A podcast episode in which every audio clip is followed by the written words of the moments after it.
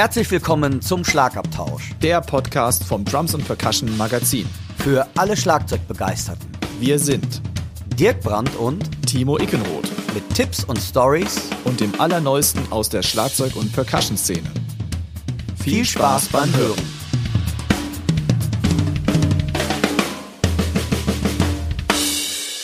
Der heutige Podcast wird euch mit freundlicher Unterstützung vom Music Store Professional aus Köln präsentiert.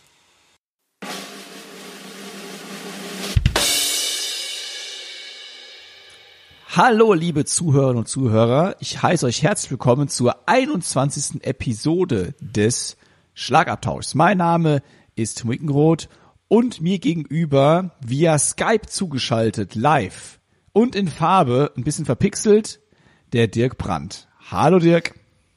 Schönen guten Abend, liebe Zuhörerinnen und Zuhörer. Wie ich bin heute verpixelt. Echt? Oh. Ja, eher so fahl. Okay. Ja, wir haben auch keinen Sommer mehr, ne? Alles ganz klar. Also von daher ist das dann auch logisch. Wir, wir, ey, wir gehen stark auf den Winter zu, ne? Da, also von daher, es wird auch kälter abends. Also tagsüber ja. finde ich es okay, aber abends ist es schon kalt. Ich habe heute meine Sitzheizung ausgelobt aus dem Auto. Also oh. auf dem Rückweg vom Unterrichten hier in meine, ne, in meine, in mein Heimathaus sozusagen, da Sitzheizung hat schon gut getan. Aber ich bin auch jemand, ich friere sauschnell. Ja, aber ich auch. Ey, ganz ehrlich, das finde ich ja echt schon so ein Luxus. Also ich, ich meine, tut mir jetzt leid für alle, die keine Sitzheizung haben. Das ist jetzt echt ein bisschen prollig. Aber kennt ihr das so auch, wenn ihr so abends nach dem Auftritt, nach dem Gig und man merkt den Rücken, weil die Ständer- oder Hardwarekiste wird auch nicht leichter, besonders je älter man wird. Und dann sitzt du dich ins Auto und dann kommt nach auf einmal so langsam die Sitzheizung.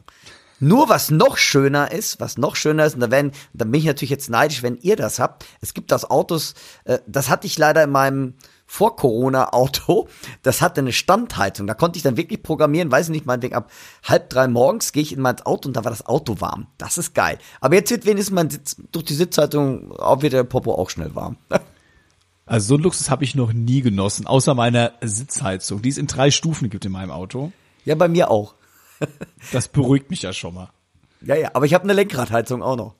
Vielleicht sollten wir jetzt, bevor wir jetzt weiter über Heizung reden, mal kurz unseren Hörerinnen und Hörern mitteilen, was sie heute so erwartet. Danach können wir ja gerne über Sitzheizungen und Standheizungen und Nein, äh, Sanitäranlagen nicht. weiter philosophieren. Okay, Timo, dann schieß mal los.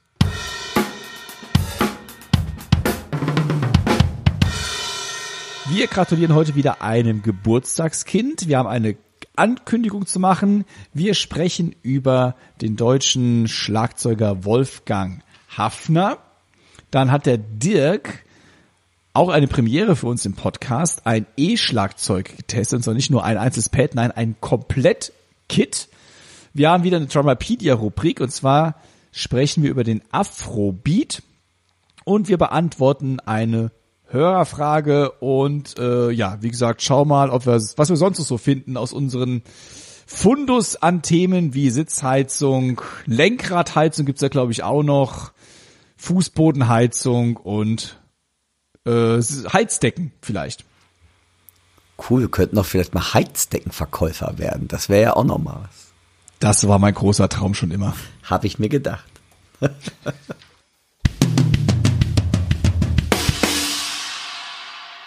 gratulieren wir erstmal einem Geburtstagskind. Und zwar, dieser Podcast soll rauskommen offiziell am Freitag, den 22.10. Und genau an diesem jenen Tag, geboren 1958, hat Virgil Donati Geburtstag. Wir gratulieren zum 63. Der Australier, der mittlerweile, glaube ich, schon lange, lange in LA wohnt, dürfte den meisten von euch bekannt sein. Wer ihn nicht kennt, der ist ein ja, Rock, Metal, Progressive Schlagzeuger der extra Güte, ein niemals ruhender, der sich wirklich ein Ast abübt, soweit man das äh, Legenden zumindest äh, zu hören vermag. Er hat mit Planet X gespielt, unter anderem Alan Holdsworth, Steve Vai, also den typischen üblichen Gitarristen, die in dieser Szene unterwegs sind. Und er ist natürlich auch noch zusätzlich Komponist, also macht auch seine eigenen Alben, also als Solokünstler unterwegs und hat, keine Ahnung, zig Videos auch rausgebracht übers Schlagzeugspielen und Bücher geschrieben und was weiß ich nicht alles. Dirk, was ist denn dein Berührungspunkt mit Virtual Donati? Ich glaube, und jetzt weiß ich aber nicht, es ist jetzt so ein dunkles Halbwissen, der war mal auf einem Drummer-Meeting in Lahnstein. Genau. In den irgendwann 1900 irgendwas Jahren. Also das Jahr weiß ich jetzt auch nicht mehr genau, aber genau das ähm, habe ich auch im Sinn und da habe ich ihn zum ersten Mal gesehen. Man kannte ihn vom Namen her und er hat damals ein Video rausgebracht, das war noch richtig auf VHS, jojo. Und äh, das hat das Video habe ich mir auch gekauft oder die VHS-Kassette und die hat mich schon wirklich umgehauen.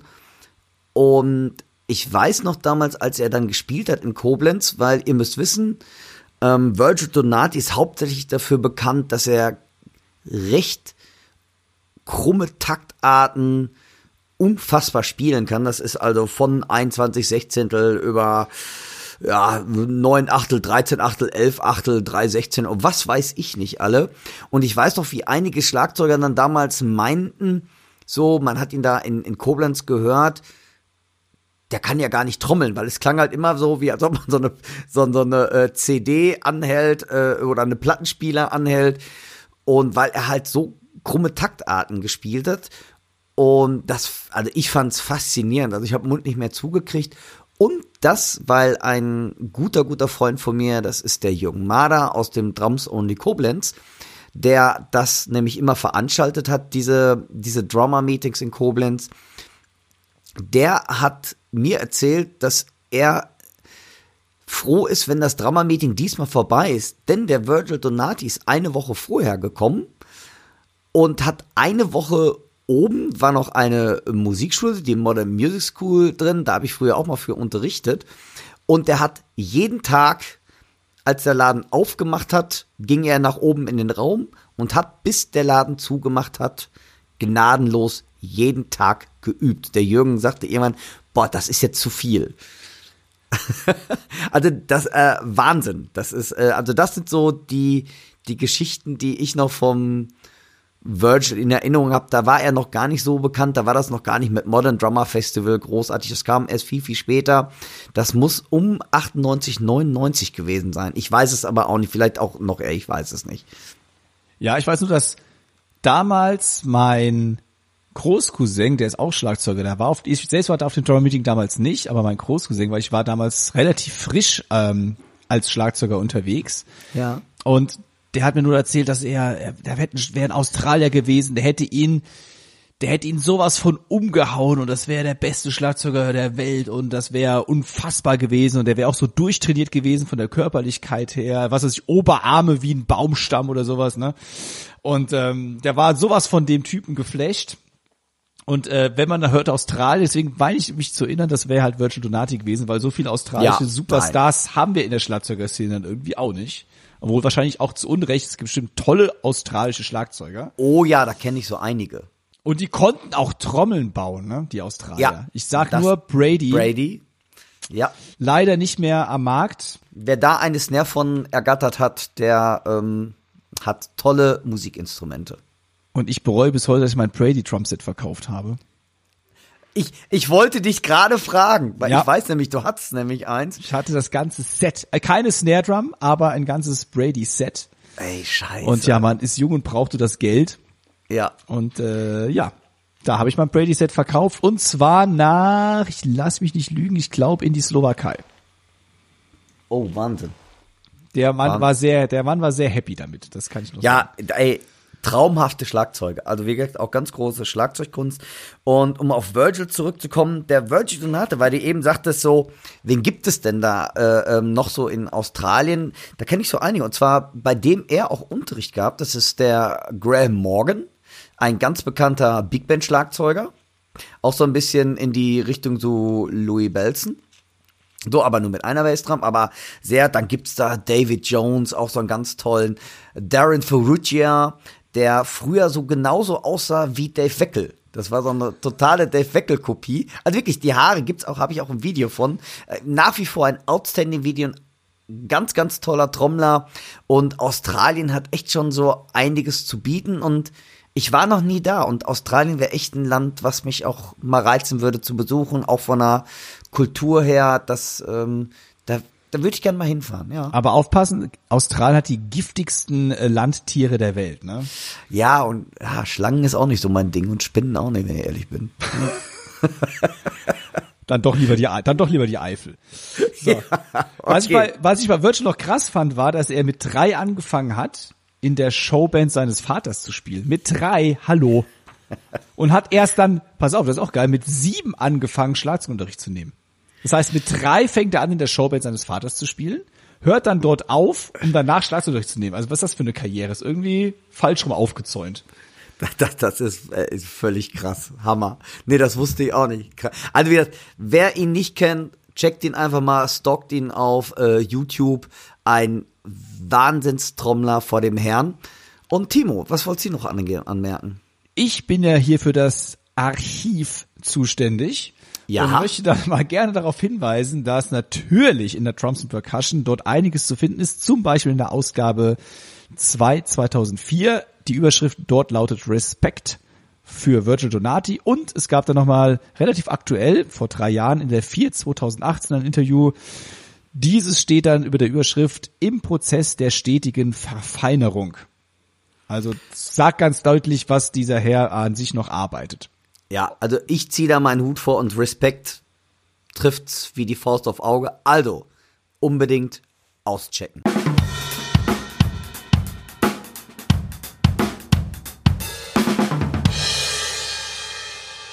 Dann kommen wir mal zur Ankündigung. Wir wiederholen uns zwar, aber es ist eine Ankündigung, die ich finde, es sich ruhig lohnt, zweimal rauszuhauen. Und zwar sind das die 14. Teacher-Tage von Percussion Kreativ vom 10. bis 12. Dezember in der Bayerischen Musikakademie in Hammelburg. Und zwar deshalb so interessant und wie ich finde äh, lohnenswert, weil dort halt eben komplett über zwei Tage Workshops stattfinden und auch noch ein Konzert abends ist. Und es sind halt eben dann auch ganz viele Kolleginnen und Kollegen dort vor Ort. Fangen wir mal ein bisschen an, Name-Dropping zu machen. Für Perkussion im Allgemeinen, sagen wir mal. Nora Thiele, David Morales und das Percussion-Duo Double Beats. Wir hätten für die klassische Perkussion Kai und Marc Strobel und Professor Markus Leoson. Am Drumset dürfen wir dort Stefan Emich, Sven Hassler, Philo Zungi, Professor Udo Dahm begrüßen. Domenico Russo aus der Schweiz macht mentales Training dort. Und wir haben auch noch Pädagogik-Workshops, unter anderem mit Professor Wolfram Winkel, Bernhard Richter und Jan Hofmann. Also, da passiert super, super viel. Merkt euch einfach mal das Datum 10. bis 12. Dezember 2021.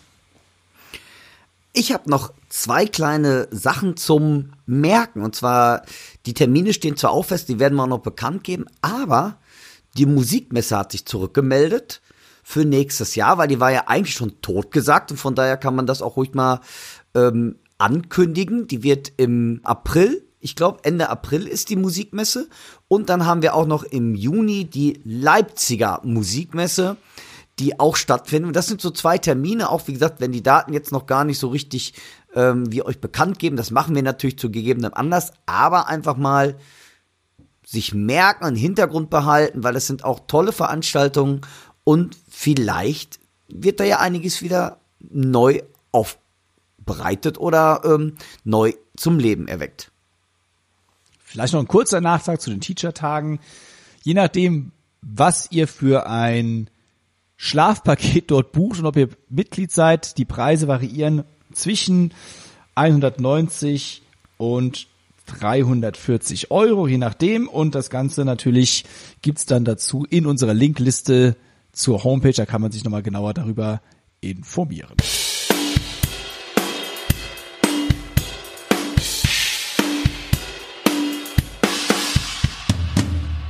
Ich habe euch angekündigt, wir sprechen heute über, man kann es schon fast sagen, einen deutschen Schlagzeug, internationalen Schlagzeug-Superstar, nämlich Wolfgang Hafner. Als Anlass nehmen wir seine anstehende Tour, denn er ist mit seiner Dream Band auf Tour vom 5. November bis 19. November und zwar in ganz Deutschland. Die genauen Termine gibt's natürlich auf seiner Homepage und in dem internationalen Line-Up von seiner Band sind unter anderem Thomas Stieger am Bass, Christopher Dell, der Mann mit dem außergewöhnlichen Instrument. Sehr genau. Simon Osländer an der Orgel und jetzt kommt's Nils Landgren an der Tuba und an den Vocals. Das ist der schwedische Posaunist mit der roten Posaune. Und jetzt wird's ganz, ganz krass, finde ich. Bill Evans am Saxophon und auch an den Vocals und Randy Brecker an der Trompete.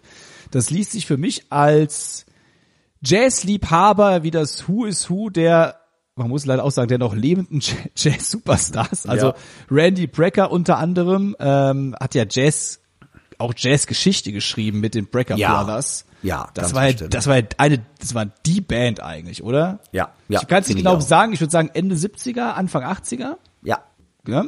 Und Bill Evans hat ja auch mit weiß Gott schon wem allen zusammengespielt. Ähm, also da hat er eine richtig krasse Band zusammengestellt, der liebe Wolfgang. Also das lohnt sich auf jeden Fall dorthin zu gehen. Wer Wolfgang nicht kennt, Dirk, was kannst du denn über den Wolfgang erzählen? Du kennst ihn ja ersterseits auch persönlich, ich durfte ihn Ja. auch mal kurz kennenlernen, einer der liebenswertesten Menschen überhaupt. Ja. Also, äh, wie gesagt, wer ihn nicht kennt, der hat was verpasst. Auch gerade, wie du schon sagst, ich finde ein deutscher Ausnahmeschlagzeuger und der wirklich auch einfach eine eigene Not hat und immer seinen eigenen Weg geht. Gar nicht mal so bekannt durch Drumfestivals, die hat er natürlich auch sehr erfolgreich gespielt, aber ähm, einfach durch seine Art und wie er spielt. Und das Interessante ist, ich habe Wolfgang vor langen, langen Jahren bei einem Music Camp kennengelernt und dann haben sich unsere Wege immer mal wieder bei Workshops oder Drumfestivals oder auch bei Konzerten äh, gekreuzt und was ich krass finde beim, beim Wolfgang ist halt, ähm, ich kenne ihn und liebe ihn, wie er spielt zu seinen Zeiten, wie er bei Metro zum Beispiel getrommelt hat, so, was dann mehr so Fusion, ähm, Contemporary Jazz, Easy Listening ist halt. Und habe ihn dann aber auch wieder so, ja, seine ganz ähm, Modern Jazz Sachen spielen hören. Und der ist unheimlich wandelbar, hat ähm, ein riesiges, ja, eine riesige Schatzkiste an Ideen.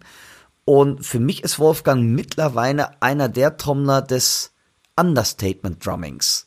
Das heißt, der jetzt gar nicht durch wahnwitzige Fills oder irgendwelche witzigen Tomläufe, ähm, weiß Gott was, ähm, auf sich aufmerksam macht, sondern eigentlich eher durch minimalistisches Spielen. Und das, ähm, ja, bewundere ich einfach, äh, schätze ihn und ja, und ist, wie du auch schon sagst, einer der liebenswertesten Typen, die ich äh, kenne. Also ja, tierischer Typ einfach.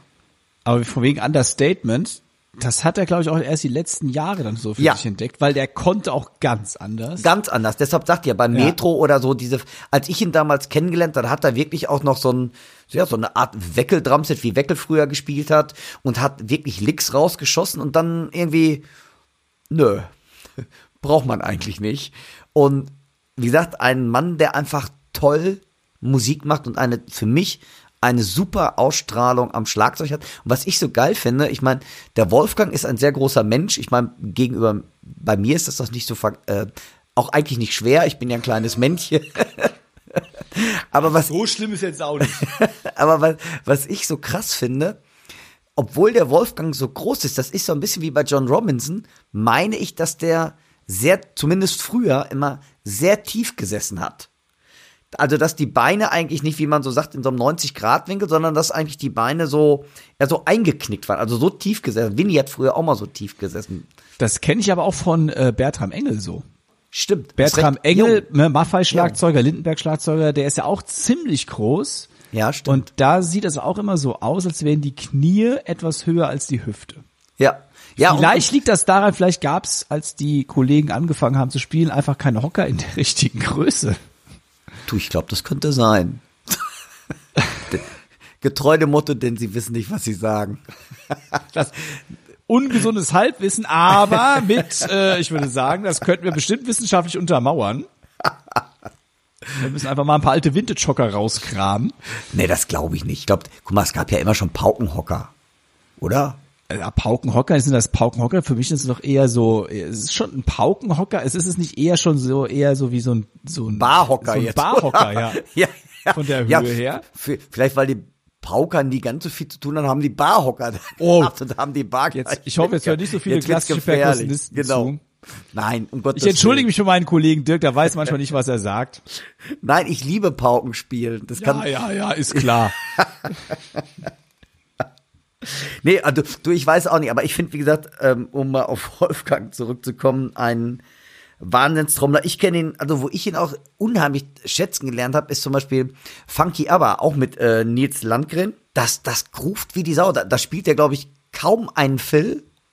Also wirklich minimalistisch, aber gruft sich den äh, Popo da ab. Ähm, oder auch, äh, ja, ich kenne ihn auch noch von Klaus Doldinger und damals auch noch die Jüngeren unter uns werden das nicht kennen. Es gab eine Girlgroup, die heißt No Angels und da, die haben eine Big Band Scheibe gemacht. Das war eigentlich so ein, so ein Pop-Ding. Die und No da hat Angels der, sind doch wieder voll aktuell.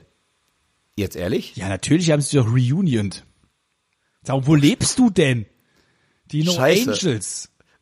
Die Ey, sind alle nee, wieder am ehrlich? Start. Ja, natürlich. Jetzt echt? Ja, ich hab die, ich hab die letztens noch bei Florian Silbereisen gesehen. Nein. Doch. Nicht, dass ich Florian Silbereisen gucken würde, natürlich. Aber, Aber doch. beim Durchsetzen schon. Aber doch, also. Äh, krass, also jetzt bin ich geplättet gerade. Aber auf jeden Fall, die No Angels haben so ein Swing-Album gemacht. Und das heißt, glaube ich, When the Angels Swing. Und da trommelt der äh, Wolfgang auch Big Man-mäßig. Und äh, ja, gnadenlos, der Typ kann's einfach. Soweit ich weiß, hat er auch die Big Band Sachen in den alten Deutschland sucht den Superstars Sachen getrommelt. Kann gut Als möglich- Deutschland ja, den stimmt. eine Liveband hatte. Das Die ist Live- also, lange genau. her. Ja, aber das- da hat er die Big Band Sachen getrommelt. Das kennt ihr leider gar nicht mehr, genau. Lange her und gnadenlos. Ja, super. Komm, hau noch ein paar Namen aus, wo er gespielt hat, weil das, fand ich auch interessant. Chaka Khan kennt Ja. vielleicht äh, der ein oder andere noch äh, von euch. Äh, die Fantastischen Vier hat er getrommelt. Mhm. Pat Metheny, Jazz-Gitter-Übergitarrist. Jan Gabarek, Hildegard Knef und bei dem deutschen Jazz-Trompeter Till Brönner. Also ich meine, der hat eigentlich überall getrommelt. Ich meine, Genau. über 400 Alben hat der gute Mann eingespielt.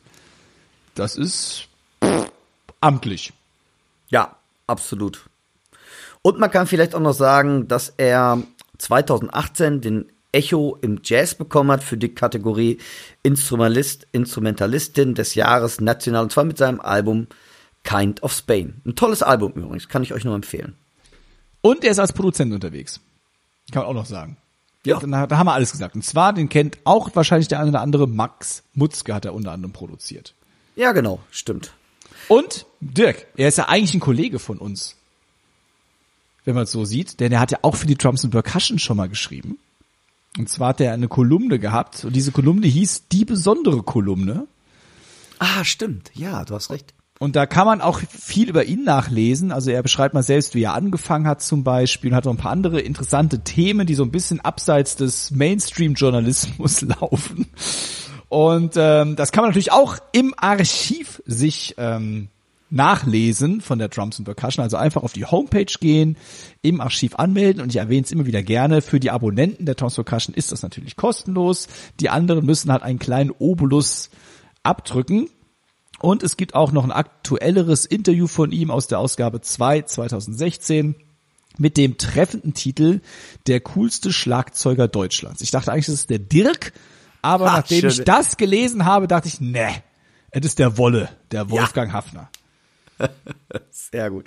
Also, unbedingt lest das mal nach und am besten, wenn ihr den Wolfgang irgendwo in der Nähe ähm, ein Konzert geben seht, hingehen ist ein Muss, nach meiner Meinung.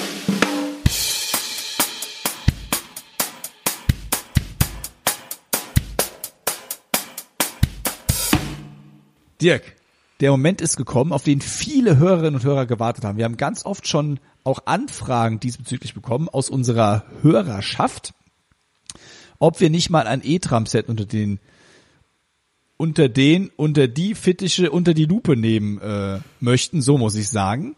Und Dirk, du bist ja der erwiesene deutschsprachige E-Tram-Experte. Und du hast von der Firma F-Note das 5X, also das 5X zum Testen bekommen. Dirk, jetzt sag mal an, was ist da los?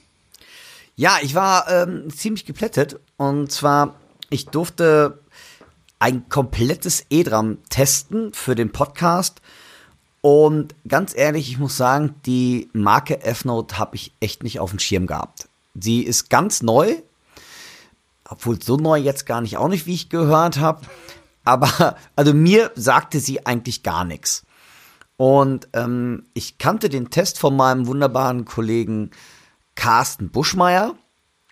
Und das Set wurde quasi dann an mich weitergeleitet äh, für unseren Podcast.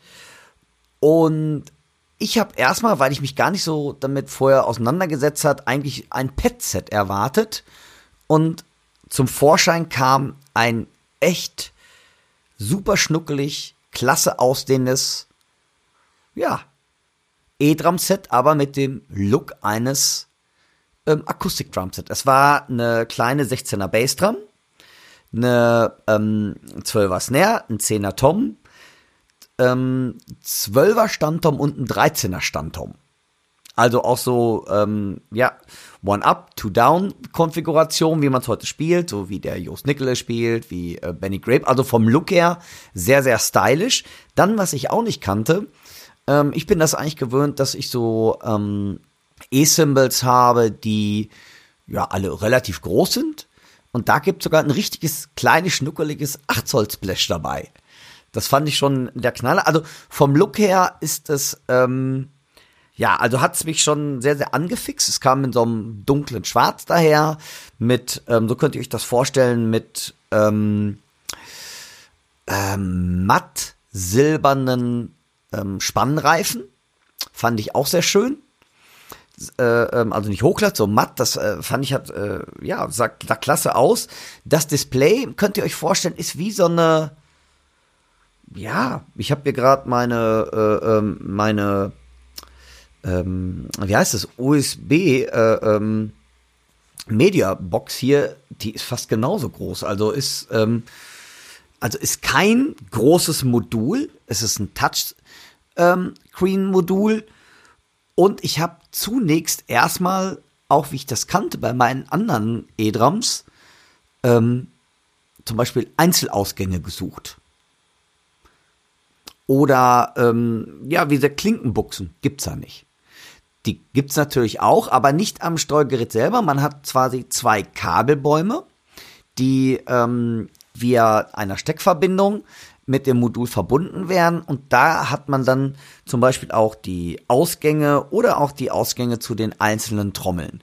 Ich kann jetzt hier ganz, ganz viel erzählen, auch wie das aussieht. Wir haben das, Timo und ich versuchen das ja immer so ein bisschen bildlich zu machen, aber auch daher nochmal unsere Hinweise auf unsere YouTube-Kanäle.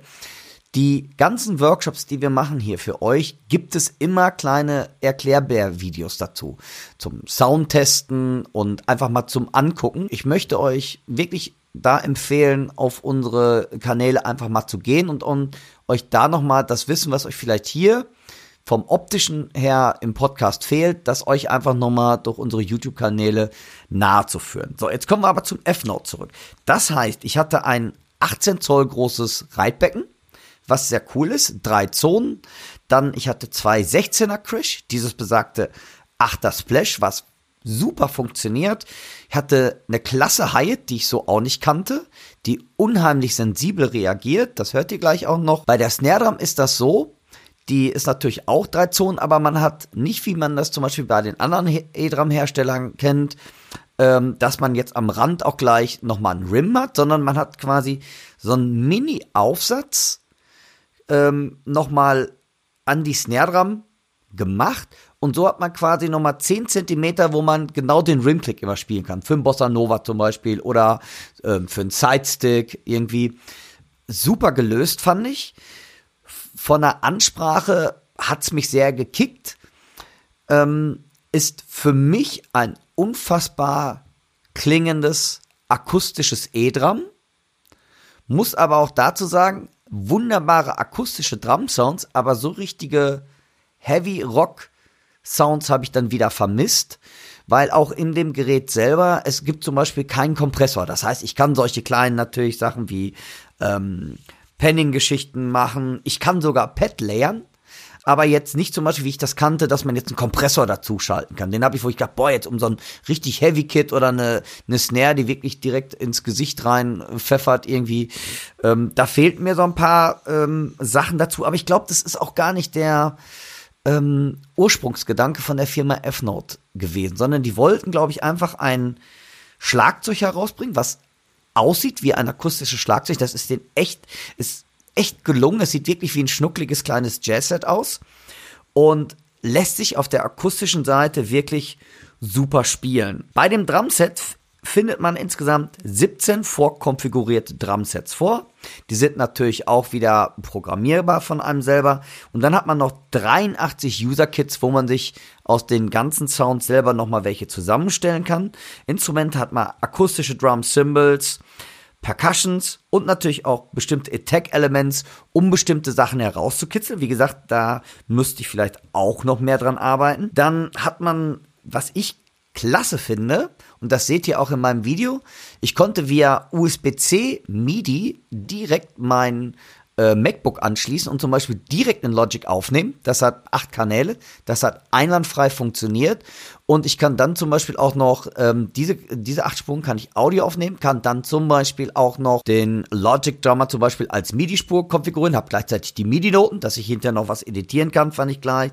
MIDI, USB, in, out, Bluetooth-Audio, das heißt, ich kann via Bluetooth zum Beispiel Spotify, Apple Music, Amazon Music direkt mitspielen, kann mit direkt dazu trommeln. Das fand ich auch schon mal ähm, eine coole Sache. Aber Dirk, ja. Jetzt bin ich ja schon am Sabbern. Jetzt lass das Ding doch mal anhören.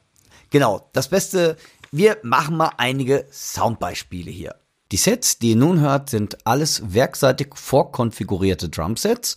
Und das erste Set, welches wir hören, ist das Birch Shells Set.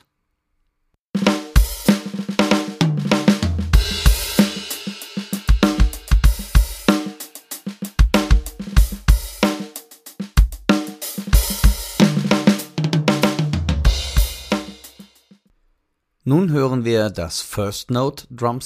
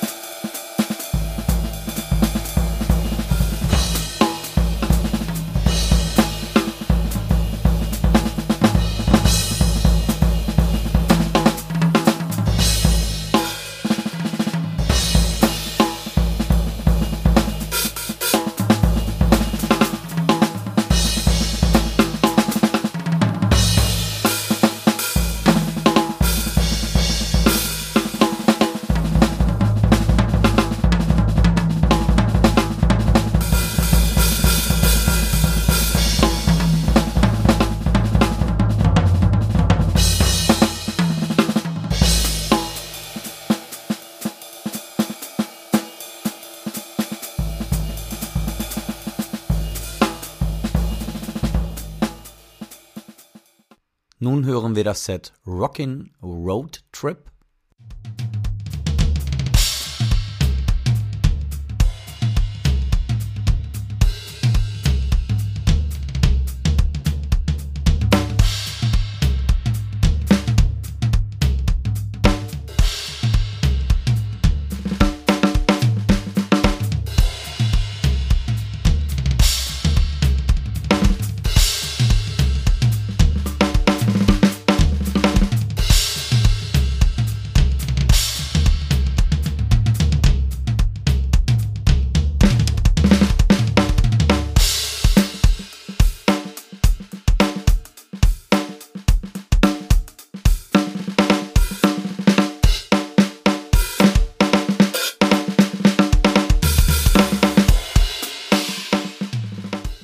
Jetzt hört ihr das Funk-Set.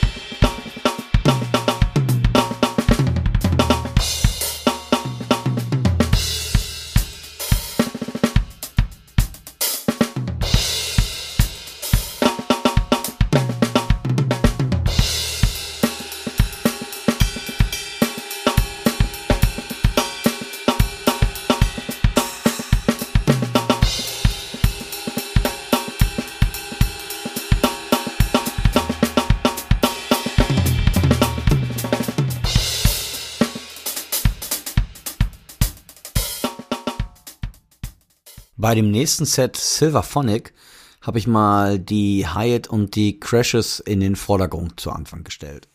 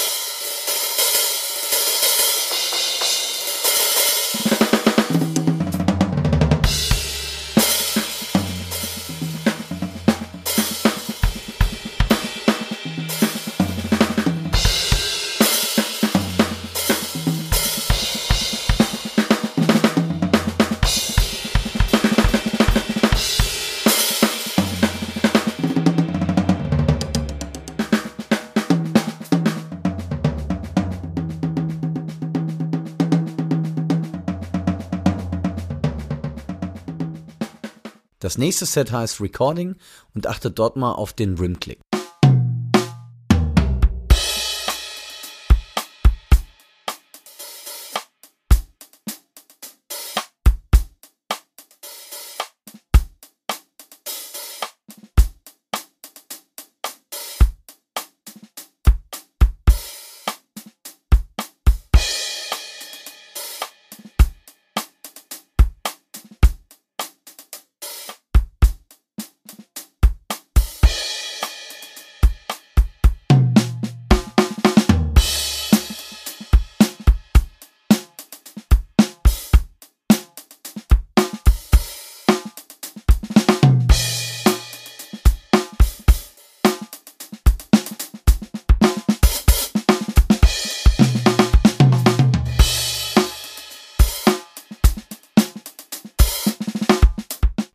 Ein Set mit abgespannten Snare Drum Teppich, deshalb heißt es auch Snare Off.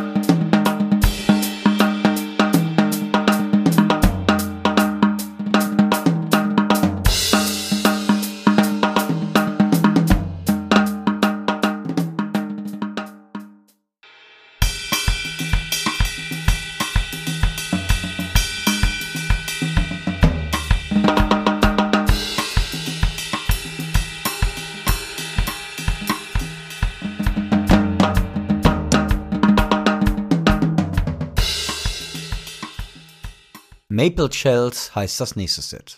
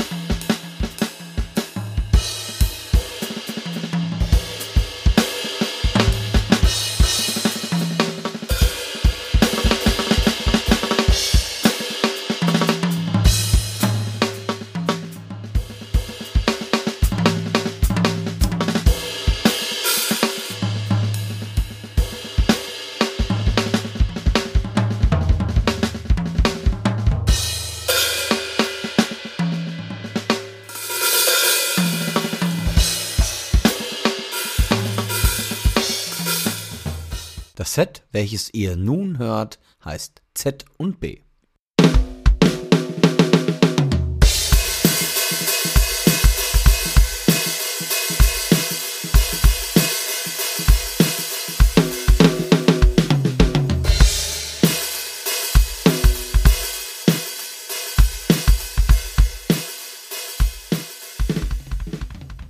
Studio F heißt das letzte Set und wenn ihr mehr über das F-Note 5X erfahren möchtet, schaut doch einfach mal auf meinem YouTube-Kanal nach, weil dort ist das Ganze unterteilt in Part 1, das sind die ganzen werkseitigen Sounds, die ich hier euch gerade vorgestellt habe, und in Part 2 dann nochmal so ein bisschen eigene Soundkreierung, was ich mit dem Gerät denn alles so machen kann.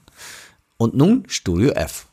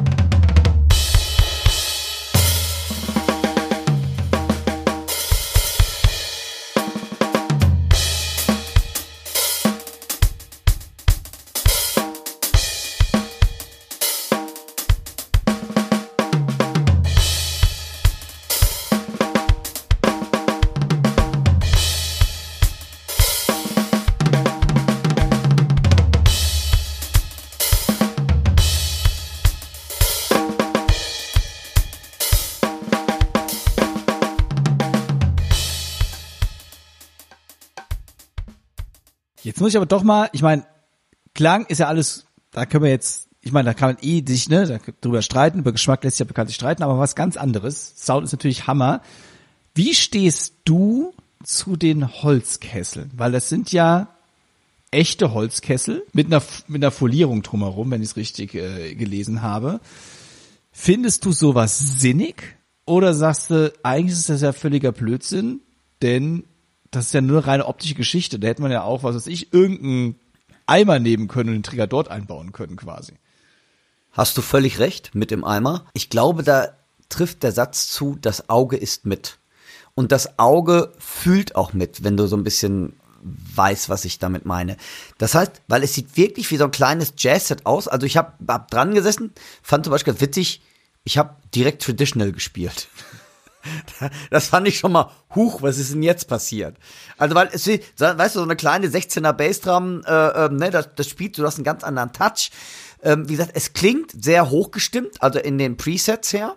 Ne, also es gibt auch andere darunter, aber ich fand so, das erste Set, was, das hat mich gleich dazu animiert, sehr jazzig zu spielen. Es wird alles sehr gut rübergebracht von der Sensibilität, also wirklich astrein. Die Gummiringe sind ebenfalls in so einem Grauton gehalten, wie die Becken.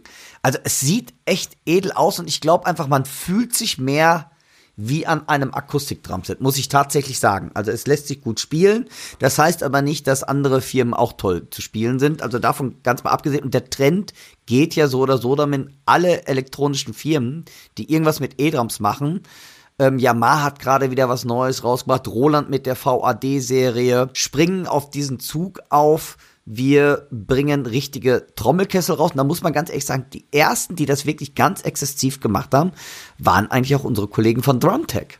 Richtig. Und deswegen meine nächste Frage gewesen. Wenn ich ein Drumtech-Set mir kaufe, kann ich das ja theoretisch zum Akustikset umrüsten wieder, indem ich einfach die Trigger rausnehme und dann an Tourfälle drauf, also Akustik-Drumfälle draufziehe. Wie sieht das denn bei dem F-Note aus? Könnte ich da theoretisch dieses Set auch umkonfigurieren, wenn ich irgendwann sage, ach nee, E-Tram nervt mich jetzt doch, ich möchte aber das Set gerne behalten, weil ich es einfach optisch total geil finde und mich an die Größen gewohnt habe, könnte ich jetzt da auch Akustikfälle draufziehen und hätte ein Akustikset? So, ich muss ganz ehrlich sagen, ich habe mir jetzt nicht die Arbeit gemacht und habe das Set aufgeschraubt. Wieso nicht? Ja, danke. ähm, könnte mir aber vorstellen, dass das geht. Aber wie gesagt, da muss ich jetzt echt vorsichtig sein, ähm, weil es sind ähm, zweilagige Gewebe-Meshheads dabei also auf dem Set aufgezogen und ich habe die Fälle jetzt nicht runtergemacht, ob die, weil die haben einen drei, die haben drei Zonentrigger. Ne?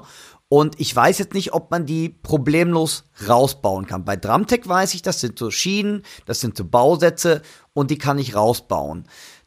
Da möchte ich mich jetzt nicht aus dem Fenster legen und seid mir nicht böse, ich habe das Set jetzt nicht aufgeschraubt. Aber man kann das ja beim Vertrieb einfach mal, das ist eine gute Sache. Ich werde da mal nachhaken und werde euch beim nächsten Podcast darüber Rede und Antwort stehen. Ne? Und in dem Falle sitzen. Ja, äh, sitzen, genau, genau. Ich werde jetzt nicht aufstehen hier, das sähe ein bisschen komisch aus, glaube ich. Aber wie gesagt, nochmal, um auf das Set zu kommen, ich kann sogar kleine Sachen rekorden da drin. Äh, es sind on board 15 Music Tracks, ob man die mal so braucht, sage ich immer so, hm, ja, ist ganz nett, ist bei anderen Firmen auch, aber ich denke mal, äh, da diese Möglichkeit mit Spotify oder Apple Music, ähm, Amazon mitzutrommeln, ich glaube, das ist schon ganz, ganz großes Kino. Und ich kann euch einfach nur empfehlen, Geht einfach mal zum Händler eures Vertrauens und checkt das F-Note aus, denn das Antesten lohnt sich wirklich. Wie gesagt, das Modul ist klein, ganz klein, man kann auch gar nicht so viel machen. Man kann es jetzt zum Beispiel nicht mit einem Roland vergleichen, mit dem ich ja unzählige Möglichkeiten habe zur Soundoptimierung. Aber es ist, glaube ich, einfach auch für den Trommler gedacht, der einfach trommeln will. Die Sounds sind mega, es lässt sich wunderbar trommeln. Ja, checkt es aus. Ich habe trotzdem noch eine Frage dazu. Ja. Kann ich denn jetzt zusätzlich zu den Pads, die ich da mitgeliefert bekomme, noch weitere Pads anschließen? Ja, soweit ich das in Erinnerung habe, kann ich bei der Konfiguration bei dem F-Note 5X nochmal zwei Pads anschließen. Ich meine noch ein Becken und ich meine noch ein zusätzliches Tom. Und nur um sicherzustellen, das Splashbecken muss kein Splash sein, oder? Nein, du, ihr könnt die ganzen Trommeln alle frei belegen. Und wie tief muss ich jetzt in mein Portemonnaie greifen, um so ein Ding mein eigen nennen zu dürfen? Boah, ähm. Dann beantworte ich die Frage. Genau, weil das ist doch eigentlich dein Job, die Recherche, oder? Natürlich habe ich recherchiert. Moment, der Dackel muss ich erst. Jetzt aber lass mich mal schätzen. Darf ich schätzen? Du darfst schätzen und ich sage dann plus minus. Okay. Ich würde sagen, um die äh, vier Kilo. Falsch? Fast, fast genau gelegen. Äh, liegt Listenpreis bei 4.179 Euro. Ja, aber, ja gut, ein bisschen kenne ich mich da ja auch tatsächlich Sehr gut. aus. Also Vertrieb ist äh, Hyperactive Audio Technik GmbH und alles weitere in der Linkliste und natürlich auf dem YouTube-Kanal von Dirk, der dort sich dem Ganzen einen ausgiebigen 18-Stunden-Test dem Ding unterzogen hat. Was?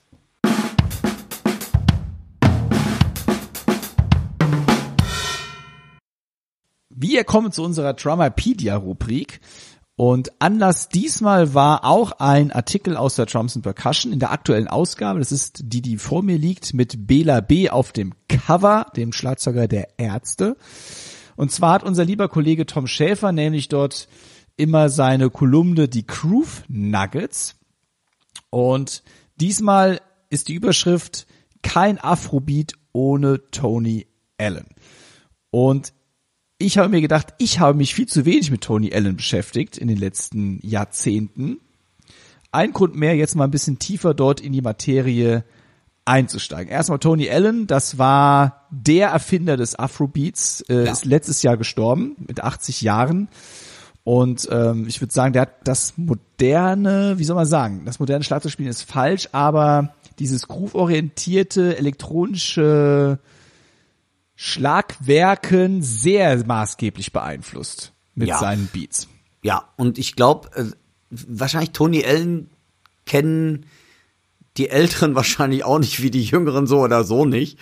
Ähm, ich glaube, was aber einigen der älteren Zuhörerinnen und Zuhörer bekannt sein könnte, ist der Begriff oder der Name Fela Kuti. Und das ist ein Nigerianer, der wohl einer der bekanntesten Vertreter des Afrobeats ist und bei diesem hat auch Tony Allen Schlagzeug gespielt. Und er hat so ein bisschen, wie gesagt, ähm, ja, das ganze Spektrum der westafrikanischen Highlife-Musik, was ein afrikanisches, ähm, ja, Pendant so ein bisschen zum Jazz ist, mit Percussion-Instrumenten, Funk und Jazz und mit Elementen der Yoruba-Musik haben die das alles so ein bisschen gemischt zusammen und haben, glaube ich, den Afrobeat um 1968 in Lagos bekannt gemacht. Und zwar weiß ich das auch nur deshalb, weil ich ein Buch geschrieben habe, Thousand Faces of Drum Styles. Und da hatte ich das damals mal mit äh, ähm, vorgenommen, äh, mir das Thema vorgenommen. Und es ist schon echt interessant und es ist wirklich so, das sind so Grooves, die in die Beine gehen, oder? Ja, es ist absolut groove-orientierte Musik. Also ja. es geht einzig und allein im Groove, soweit ich das gelesen hatte. Ich glaube, es war jetzt beim Tom auch in dem Artikel. Hatten die am Anfang halt auch Jazz spielen wollen, aber die Zuhörer wollten lieber tanzen und dann haben die das ein bisschen abändern müssen, groove-mäßig. Und ich glaube, das war tatsächlich diese, diese Geburtsstunde dann dieses tanzbaren Afrobeats. Ja, stimmt. Und ähm, es gibt auch ein paar coole YouTube-Videos, wo Tony Allen erklärt, wie der Afrobeat zu spielen ist und das ist Groove wie Hölle. Also es ist der Wahnsinn. Es ist also ich ich habe mich jetzt wie gesagt ein bisschen mit auseinandergesetzt. Das ist schon genau mein Style, würde ich sagen. Es ist auch nicht so reingetrescht, sondern der spielt ja echt so wie viele damals auf Sehr einem ganz, leicht. ganz low Level, aber von mit so einem geilen Sound irgendwie und ähm, mit einer Leichtigkeit, Ja. die wirklich ihresgleichen sucht. Ähm, ja, ein toller Beat.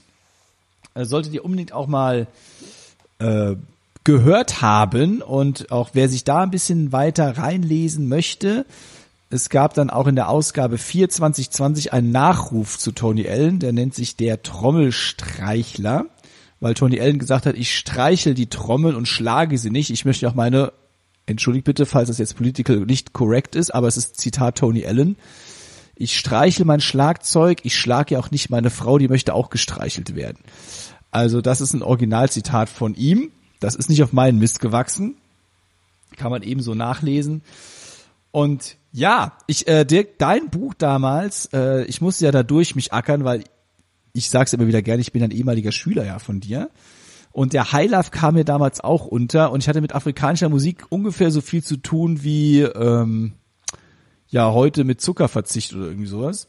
Also nichts mit am Hut gehabt und das war schon gar nicht so einfach, den Highlife umzusetzen, so dass er auch gut klingt. Weil ich habe damals gespielt so ein schlechter Metal-Schlagzeuger.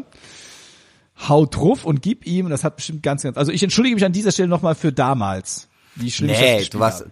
ihr müsst wissen, der Timo war schon echt ein Streber. Und was, Das Nein, stimmt auch nicht. nee, also du warst schon ein Mega-Schüler. Und äh, ähm, ähm, ja, bin ich auch wieder geplättet. Und ähm, also, wie gesagt, ich, ich glaube, das kann man auch nur so richtig spielen, wenn man da auch aufgewachsen wird. Ich bin da eigentlich so ein bisschen eher mit draufgekommen, warum ich das äh, mit reingenommen habe. Ich habe ja damals mich auch sehr mit dieser ganzen DJ-Kultur beschäftigt. Und viele DJs haben nämlich Ende der 1990er Jahre begonnen, quasi diese ganzen verschiedenen Stilmittel aus, äh, wie gesagt, vom Afrobeat mit anderen Sachen wieder wie Sukus, äh, Highlife, äh, alles wieder untereinander zu mischen irgendwie. Und es ist, glaube ich, auch schwer zu sagen, das ist jetzt genau das. Und ich glaube auch, ähm, so haben, ich glaube, wir Deutschen sind gerade ganz typisch, wir wollen immer so Schubladen denken. Ich glaube, das haben die selber eigentlich gar nicht so immer gemacht, sondern die haben einfach, das hat halt gut geklungen und dann hat man das halt genommen. Wie du schon sagtest, die, die, der Wert lag darauf, wir wollen die Leute zum Tanzen bewegen. Aber das natürlich auch in einer Art und Weise und auch in einem kulturellen ähm, Bewandtnis. Aber ich glaube, Tony Allen hat selbst dann vom Afrobeat gesprochen. Ja, kann sein. Ich glaube, ob er den Begriff jetzt selbst geprägt hat, das kann ich nicht. Äh, Doch, doch, sagen, er, aber- er, Nee, ob ja, er ihn geprägt hat vom Begriff her, dass er ihn gespielt Ach so. Also, dass er das Okay. gespielt hat, natürlich logisch, ne? Aber ob er Aber den er- Begriff ich- Afrobeat selbst gesagt hat, ich spiele jetzt Afrobeat oder ob das irgendein Musikkritiker war, was ich eher vermute, und er den Begriff einfach für sich dann übernommen hat. Weil man muss ja auch natürlich dazu sagen, ich meine, gerade auch seine Generation, die Schlagzeuger haben Nein, ja oft du hast auch recht. dicke Hose machen wollen. Genau, nein, nein. Afrobeat ist ja eigentlich nur deshalb erstanden, weil man halt wieder US-amerikanische Funk-Einflüsse halt mit diesen ganzen Highlife-Sachen gekreuzt hat. Und da bin ich mit Sicherheit deiner Meinung, dass nicht Tony Allen gesagt hat, das ist jetzt Afrobeat, sondern dass es ähm, mal wieder eine typische Marketing- oder ein Musikjournalist irgendwie geprägt hat, diesen Begriff, wo man halt, nach meiner Meinung, kommt daher US-amerikanische Beatmusik und afro-kubanische oder afro-yoruba-Musik gemischt und dann machen wir einfach mal, ach, Afrobeat, klingt doch gut, haben wir beide Kulturen zusammengeworfen. Fertig. Also Tony Allen unbedingt auschecken. Es gibt echt geile YouTube-Videos, wo er auch selbst eine Afrobeat erklärt. Checkt die Musik von Fela Kuti aus. Ist mal wieder was ganz anderes. Wer neue Musik sucht, im Sinne von, man braucht mal neuen Stoff irgendwie. Absolute Empfehlung. Und es gibt auch, glaube ich, sogar einen Film über Tony Allen. Und in der Linkliste findet ihr direkt den Link zu seiner Homepage und die gute Nachricht ist, für alle, die Französisch sprechen, ist das schön zu lesen, für alle anderen leider nicht. Denn also die, für mich nicht. Denn die Homepage ist komplett auf Französisch gehalten und ich habe auch keine englische Übersetzung gefunden. Aber schöne Bilder sind dabei. Also in dem Sinne, der Afrobeat. Danke Tom Schäfer für jo. diese Inspiration. Ja, und danke Timo fürs Aufgreifen dieses Themas, weil das äh, hatte ich auch ewig nicht auf dem Schirm. Super. Reinhören.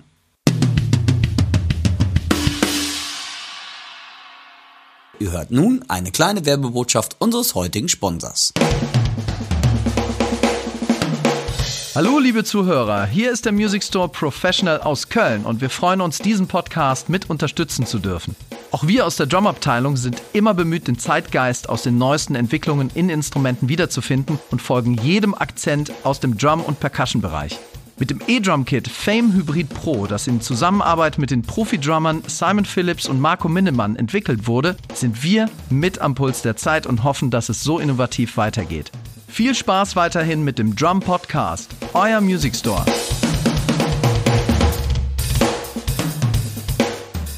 Letzte Woche haben wir eine Hörerfrage beantwortet vom Moritz und heute folgt der zweite Teil, denn der Moritz hat uns noch eine Frage gestellt, die wir natürlich auch nicht unbeantwortet lassen möchten.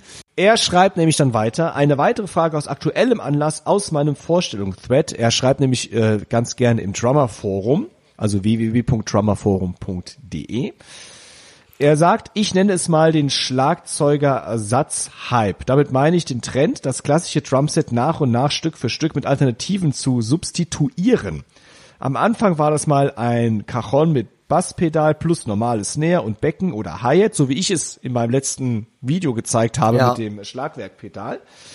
Und er schreibt weiter, und ich glaube, Schlagwerk hat bei euch kürzlich wieder einige Neuigkeiten angekündigt, wie gerade erwähnt. Das Thema ist natürlich extrem umfangreich, schreibt er weiter, und es gibt viel zu viele Aspekte wie Sound, Lautstärke, Ambiente oder auch logistische Dinge wie Transport zum Straßengig. Vielleicht kann man es herunterbrechen auf die Frage, kann ich zum Akustik-Gig nicht einfach mein normales Trump-Kit mitnehmen und mit normalen Stöcken spielen. Also nicht, dass ich grundsätzlich nicht offen für solche Alternativen bin. Ausrufezeichen. So, also die Frage von Moritz, kann er zu einem Akustik-Gig nicht einfach sein ganz normales Drumkit mitnehmen und mit ganz normalen Stöcken? Moritz, jetzt antwortet der Dirk. Ey, es muss Bam und Bumm machen. Natürlich bringst du dein akustisches Drumset mit. Also für mich, ähm, ja, auf jeden Fall. Ich würde, ich finde, das sind tolle Alternativen, aber ich würde immer meine Boom Bass Drum mitnehmen. Das ist meine Meinung. Timo hat vielleicht eine ganz andere. Ja, hab ich. Weiß ich, war klar. Ja, ich, so, leider, ist, oh, man hört gar nichts mehr, ist alles kaputt hier. Beim letzten Mal habe ich ja gesagt, als dieses, weil ich ja dieses Schlagwerkpedal ja testen durfte, dieses CRP 200, dass ich ja tatsächlich ja. Akustik-Gigs mit einer Cajon als Bassdrum spiele, also als Bassdrum-Ersatz, wie es der Moritz auch geschrieben ja. hat, weil ich finde, dass sich das einfach harmonischer in den Gesamtsound einfügt. Vor allem oder in allererster Linie, wenn ich ohne einen Bassisten spiele. Das heißt, nur wenn Bass zum Beispiel vom Klavier kommt, also redet von einem Akustikpiano, nicht, dass ein E-Piano ist, das ein, äh, was ich, ein Bass simulieren kann, sondern ich rede wirklich davon, wenn es nur ein Klavier ist und in dem Fall ein Percussionist, Schlagzeuger, wie auch immer das nennen möchte, finde ich, ist der Sound der Bassdrum oft zu trüber. Da finde ich die Cajon weicher und vom Gesamtsound her. Ähm, ansonsten, ich würde sagen, wenn du mit deinen normalen Sticks leise spielen kannst, kannst du jeden Akustik-Gig dieser Welt mit deinen normalen Sticks spielen. Ich bin auch kein Fan davon, nur wenn man leise spielen muss, jetzt zu Hot Rods zu greifen beispielsweise, weil Hot Rods einfach ganz anders klingen als Sticks. Also da bin ich überhaupt nicht dafür. Oder dass ich ein Fan davon wäre, Besen zu benutzen, um leise spielen zu müssen, weil Besen ist für mich einfach ein ja. anderes Instrument oder ein anderer Herangehensweise an das Instrument. Ich möchte nicht den Besen nehmen und damit spielen, als hätte ich Sticks in der Hand. Besen sind ja auch bestimmt Spezialschläge für dich. Richtig. So. Wusste ich doch. Also, man muss es situationsabhängig machen und man muss es auch davon abhängig machen, was man technisch selbst in der Lage ist zu spielen. Also wie gesagt, wenn es ein Akustik-Gig ist und man kann nicht leise spielen, muss man sich Alternativen suchen, weil sonst macht man den Gig kaputt. Und es ist vielleicht auch eine Frage, wenn es der Akustik-Gig ist, aber ich komme mit meiner Double Bass 12 Tom äh, und 30 Becken Bude an, ist es vielleicht auch ein bisschen übertrieben. Echt? Also Nein, für meine Sicht aus. Ne? Also muss ich spreche ja nicht für jeden hier, bitte, ja? Geil. Nee, also du hast schon recht. Ähm, ich glaube, du hast, du hast einen ganz wichtigen Punkt gesagt. Das ist wirklich, was ich versuche auch zu predigen. Du musst einfach als Schlagzeuger extrem laut spielen können, aber auch extrem leise. Und das ist, glaube ich, so ein, und besonders auch noch diese Balance am Kit dabei behalten. Und zwar besonders zwischen Bassdrum, Snare und Hi-Hat. Und wo ich Timo absolut recht gebe, eine Bassdrum kann auch sehr schnell alles dicht machen, weil die natürlich auch sehr gegen jetzt ähm, beim akustischen Piano oder äh, Klavier natürlich sehr dominant sein kann. Und ihr müsst dann in der Lage sein, die natürlich auch sehr leise zu bedienen. Also ich finde auf jeden Fall, es ist eine Alternative, aber ich habe auch gerne meine Bassdrums. Warum ich zum Beispiel auch gerne eine 18er Bassdrum spiele. Also ich habe keine 16er, sondern ich spiele, ich habe eine 18er. Und das Interessante ist dabei, meine Bassdrum ist nicht jazzig gestimmt, sondern eher sehr soulmäßig. Das heißt, ähm, es ist sehr tief, also halt überhaupt nicht nach, hat überhaupt keinen Ton. Und von daher kann ich diese Bassdrum auch sehr leise spielen, weil der Sound sehr schnell weg ist, aber er ist trotzdem warm und voll.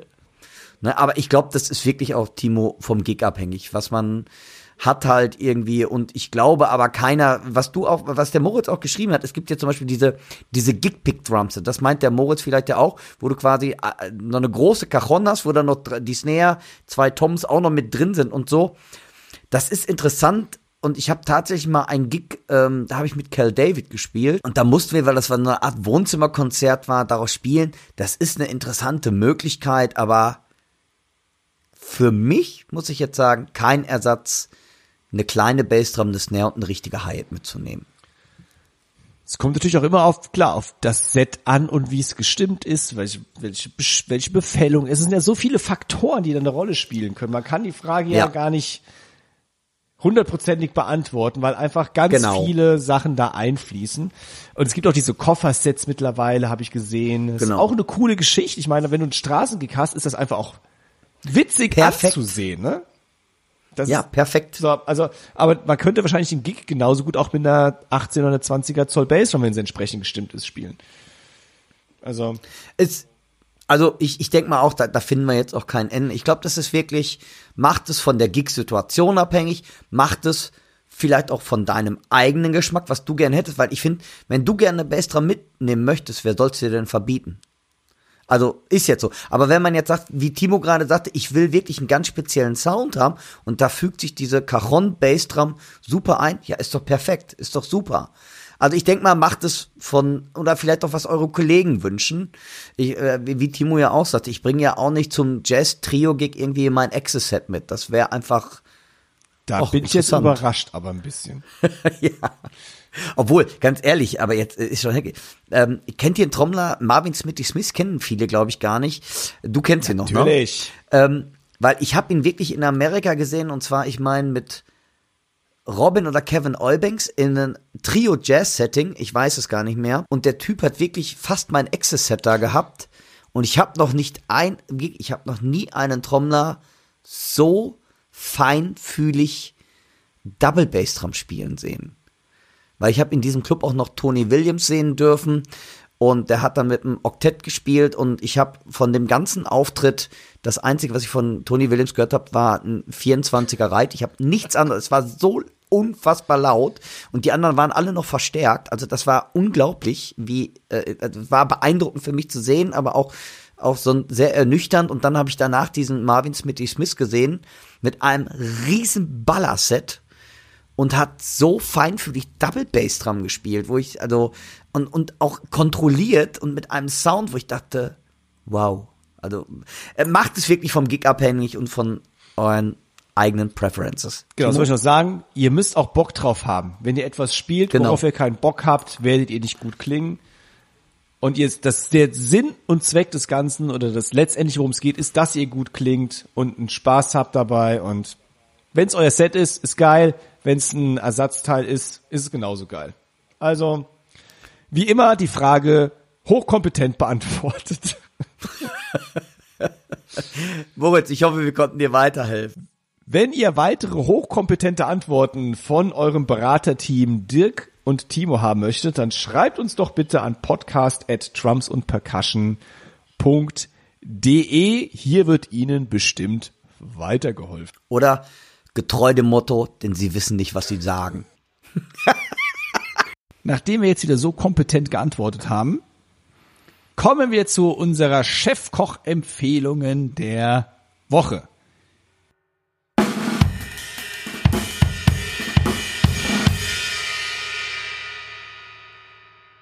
Dirk, magst du heute anfangen? Ja, weil meins ist relativ ähm, kurz, schmerzlos und hat eigentlich nichts mit Trommeln oder irgendwelchen Musiksachen zu tun. Für mich meine Chefkoch-Empfehlung der Woche, du wirst mich jetzt wahrscheinlich auslachen, aber das ist das, weil mich relativ viele Leute immer fragen, Dirk, du hast immer Trainingsjacken an. Warum hast du Trainingsjacken dauernd an? Ganz einfach, wenn ich Schlagzeug spiele, schwitze ich. Und ich kann im Pullover, also im Winter im Pullover, das geht gar nicht. Und mit einem Sweater, dann wird mein Rücken tatsächlich auch immer kalt und ich habe halt immer ein T-Shirt an und wenn ich dann spiele, dann ziehe ich die Trainingsjacke aus. Und das ist für mich einfach eine praktische Sache. Wirklich, Schüler, du hast ja wieder eine Trainingsjacke an. Wie viele Trainingsjacken hast du? Ich habe wirklich viele Trainingsjacken. Und sie sind alle, und sie sind fast alle von einer Firma mit den, diesen komischen drei Streifen. Ähm, weil die kann ich wirklich am besten haben und die passen zu meiner Größe und wenn man ein bisschen dicker wird, die gehen auch irgendwie einfacher mit, habe ich das Gefühl. die, die machen das alle mit. Und das ist absolut meine Empfehlung dieser Woche. Ähm, eine Trainingsjacke, weil ich habe ich habe ich habe auch gedacht, als man mich das wie gesagt heute wieder mal fragte, du hast immer Trainingsjacken an. Warum eigentlich? Dachte ich, ja, das ist äh, weil die kann ich schnell ausziehen, die kann ich äh, schnell wieder anziehen, wenn es mich friert. Und das ist einfach ein für mich ein Bleibsel für den Trommler oder ein ein da heißt man da heißt gar nicht Bleibsel, wie sagt man das? Ich habe keine Ahnung, was du uns sagen möchtest, aber es klingt super. Das habe ich öfters nicht, aber nee, wie, wie heißt denn das? Aber du kannst überlegen, weil dann sage ich einfach mal kurz Nein, in diesem nein, Moment, warte, warte. ich habe auch eine Trainingsjacke gerade an. Ach nein. Doch. Ach stimmt, ich sollte mal die Augen aufmachen. Ich habe jetzt auch gerade die Brille aufgesetzt, jetzt sehe ich's. Also ich habe die Empfehlung schon angenommen, weil ich wusste jetzt nicht genau, was ist die Empfehlung, aber du empfiehlst jetzt eine Trainingsjacke im Schrank zu haben quasi. Ja, ja, genau, das ist meine Empfehlung, weil ich finde, die braucht man einfach, da kann man sich drauf verlassen und ähm, die wärmt ein, die kann man ausziehen, wenn man, wie, wenn man sie wegwerfen will. Also ich finde eine Trainingssache, das ist für mich eine coole Empfehlung der Woche. So, Punkt aus. Jo, das ist noch was ganz anderes, ne? Jo. Das ist ja schön. Dann sorge ich heute mal für die Empfehlung mit Schlagzeughintergrund. Und zwar, äh, wo wir eben den Tom Schäfer erwähnt haben.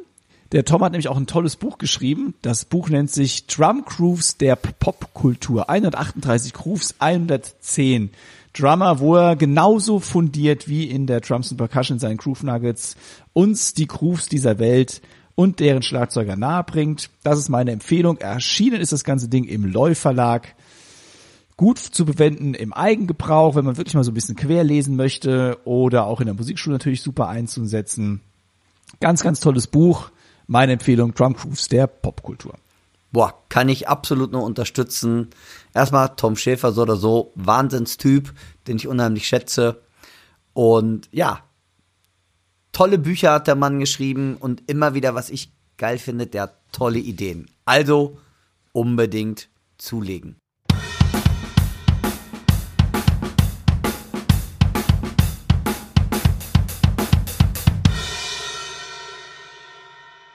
Liebe Hörerinnen und Hörer, das war oder das ist fast die 21. Episode gewesen.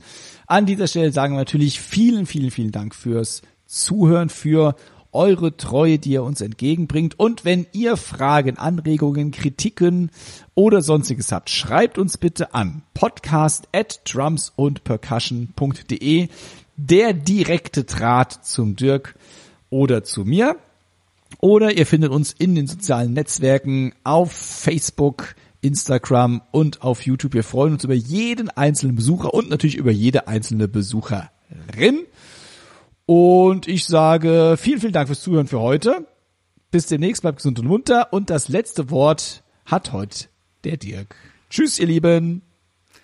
Ja, ihr Lieben, ähm, ich kann mich Timo nur anschließen und passt auf euch aus, wünsche euch eine angenehme Zeit, einen schönen Herbst uns allen und ich würde sagen, auf bald, bleibt uns gewogen, sagt es allen weiter, abonniert uns und ich würde sagen, bis in 14 Tage. Passt auf euch auf. Tschüss.